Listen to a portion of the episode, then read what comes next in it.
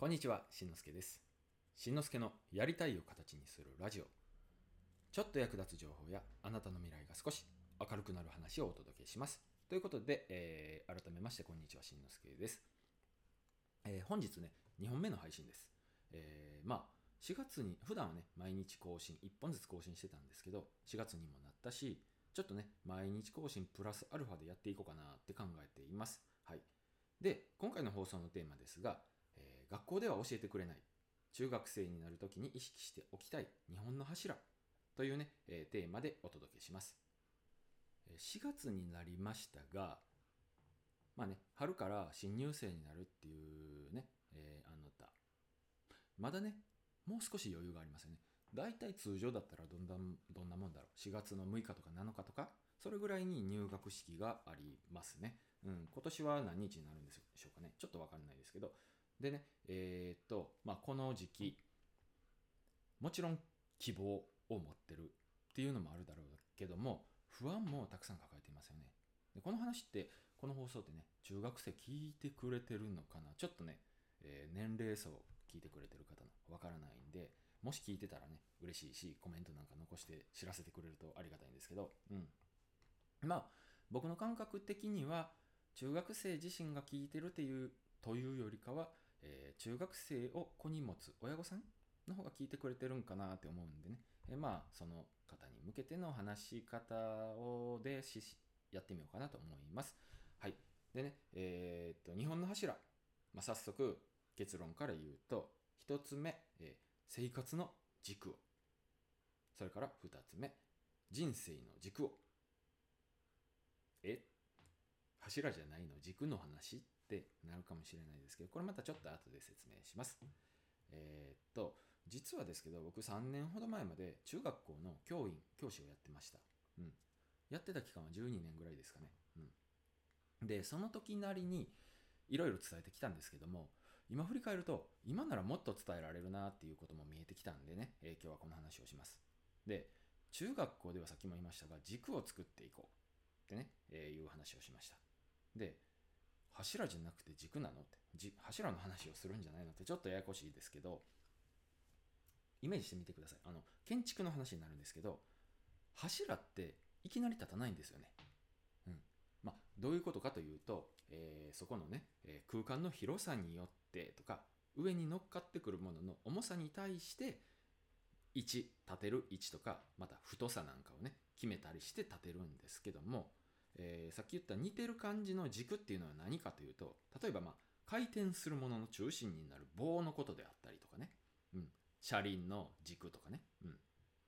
また活動とか運動の中心となるもの要となるものみたいなことを軸と言います。まあ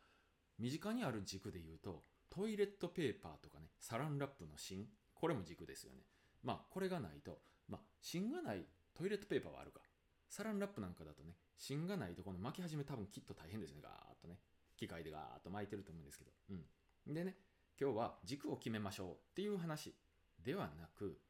この軸を作っていきましょうっていう話をします。えー今ね、現在持ってなくてもこれから作っていけばいいし、えーまあ中学校の3年間、もしくは高校も含めた6年間とかもっとね、長い期間10年かけてでもいいと思います。あの、将来の目標を設定してまっすぐ向かいましょう。まっすぐというかね、将来の目標を設定して向かいましょうっていうのが、まあ、どっちかというと柱に近い考え方ですかね。うん。まあ、これはこれでできる人はやってもらったら、どんどんやってもらったらいいんですけど、まあ、時代ってどんどん変化しているんですよ。うん。で、このスピードっていうのは、昔と比べても随分速くなってる気はしています。うん。これからもどんどん加速するんじゃないかなっていうことなんですけど、そこに合わせて、えー自身を変化させる、適応させていくっていうことも、こともというかね、この力の方がよっぽど大事じゃないかなってちょっと思っていて、うん。で、そのために必要な力というか考え方、うん、これが軸になるかなと思います、えータイトルでも書きましたが学校では教えてくれないまあこれね意地悪して教えてくれないんじゃなくてやっぱり学校では伝えきれない部分もあるのでね今日はその話ちょっとね、えやっていきます。一つ目の軸えーっとね部活動で生活の軸を。部活動で生活の軸を。えーっとね中学校の魅力の一つにこの部活動っていうのがあるかと思います。いや部活入れっていうんかちょっと古くないって思うかもしれないですし確かに古いかもしれないんですけどでもやっぱりねここでの学びっていうのは、うん、多くを学べるんじゃないかなと。そして中学校でしかできない、うん、経験体験もたくさんあると思います。あのまあ部活といえばね運動部文化部とありますがまあどちらでも構わないですし、うん、でどんなことが学べるか、えー、例えばまあ運動部に入れば体力がつくとかもありありますし両方に共通するので言っても人間関係を学べる、うん、先輩後輩もそうだし横のつながりもそうですね。同級生というか、うん、仲間意識とか。それから時間を守るとかねルール規律を守るとかそういったことも。また、えー、好みが見えてくる。得て増えてが分かってくる。こういうことがあるかと思います。でね3年間続けるっていうこと。まあこれはこれですごく素晴らしいことだし、えーね、3年間続けられれば自信にもなります。またその中でねリーダーシップが身についたり将来の仕事に結びつくっていう人もまあ多少なりともいてるかな、まあ、根本の考え方が身につくっていうのが大きいですね。僕も学生の時野球をやっていてその時の考え方とかっていうのはいまだに、えー、僕の中の考え方の軸になっていたりもします。でこっからが大事なんですけどこれさっき3年間続ける話をしましたが実は途中でやめてもいいと思ってます、うん、さっきも言ったんですけどこうやってみて合わなかったっていうことが分かるんですよ、うん、どこが得意で何が苦手か。例えば時間を守るのが苦手だったなとか、えー、とこの部分は得意だったなとか、えー、先輩と関わるのは結構うまくできたなとか後輩に教える、うん、のが上手だったなとかこういうなんかやってみないとわからない入ってみないとわからないことが気づ、えー、そこでね気づけるのでまあ途中でやめてしまってもそれはそれで、えー、プラスになるかなと、今のがまあ学校で学べることだったんですけど、うん。えー、2つ目の軸、えー、ビジネスで生活の軸を。えビジネスの話ってなるかもしれないですね。あのー、学校に普通に行っててもビジネスは学べません、うん、教えてくれないんですよね。うん、これは多くの大人が感じてることかと思うんですけどちょっとアラーム鳴ったんで、止めました。えー、っとビジネスのね、えー、学校では学べないっていう感覚大人は、まあ、気づいているかと思うんですけどもこれ考えようによったら学校でもビジネスを学べるんですよ。でどういうことかっていうとビジネスってそもそも何か、えー、ビジネスとはお金稼ぎです。でお金を稼ぐっていうのはえー、っとね価値を提供するということ。もうちょっと具体的に言うと価値を与えた対価としてお金を受け取る。これがまあビジネスの仕組みですよね。うん、でちょっと考え方とか視点を変える身につけることでビジネスを学校でも学ぶことができます。でまあね、えー、これ普通に過ごしててもなかなかそういう価値か、えー、考え方とか視点が身につかないのでぜひねお家の方がお子さんに、えー、その考え方のね視点の種を植えてあげてほしいなと思ってるんですけどえー、っとね、小学校の時と比べて中学校で、えー、触れる情報というか、いろんなものにぶつかることがあります。例えば、まあ、喜び、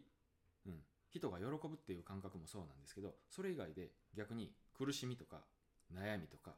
困ったこととかね、えー、小学校ではあんまり触れてこなかった感情とかにたくさん中学校ではぶつかるでしょう。ぶつかるというか触れるでしょう。でね、それを解決することがそのままさっき言った価値、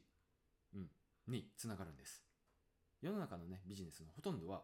こういったものに、え関連しています。うん。でね、えー、っと、そういうもの、うん、さっき言った、まあ、例えば人が困っていたら助けるとか、えー、解決を手伝ってあげるとか、まあ、こういうことって、ほっといても、まあ、道徳的なこと、考え方には結びつくと思います。中学校のね、時期で。うん。でも、さっきも言いましたが、ビジネスには結びつかないんですよ。お家の方がそういう種を植えてあげる考え方のね視点の種をで実は僕も、えー、娘にねこういうことを試していたりします。うん。まあ、うまくね、えー、広芽が出て花が咲いてくれればいいなと思うんですけども。まあ今日の話をまとめますと、えー、学校では教えてくれない中学生になる時に意識しておきたい日本の柱、えー、1つ目は、えー、部活動で生活の軸を。で2つ目は、えー、っとねビジネスで人生の軸を、はい、この日本の軸日本の軸っていうか2つの軸これをしっかり作っていくことで将来的にね、えー、とお子さんの柱となります。うん、これはね、えー、経験から、まあ、確信していることなのでねしっかりと軸を作っていくっていうことを中学校の3年間で意識していく、うん、これが大事じゃないかなと思います。というわけで今日の話いかがだったでしょうか？え、っとね、今日の合わせて聞きたいですが、過去放送、あなたの経験が商品になるかもしれませんっていうね、回を紹介しておきます。もうね、タイトル通りです。あなたの経験、これまでの経験が商品になるんじゃないかと、なりますよっていう話です。ぜひね、聞いてみてください。というわけで今回も最後まで聞いていただき、ありがとうございました。えー、次回の放送でもお会いしましょう。今日もあなたのやりたいを形にするためにコツコツやっていきましょう。それじゃあまたね。バイバイ。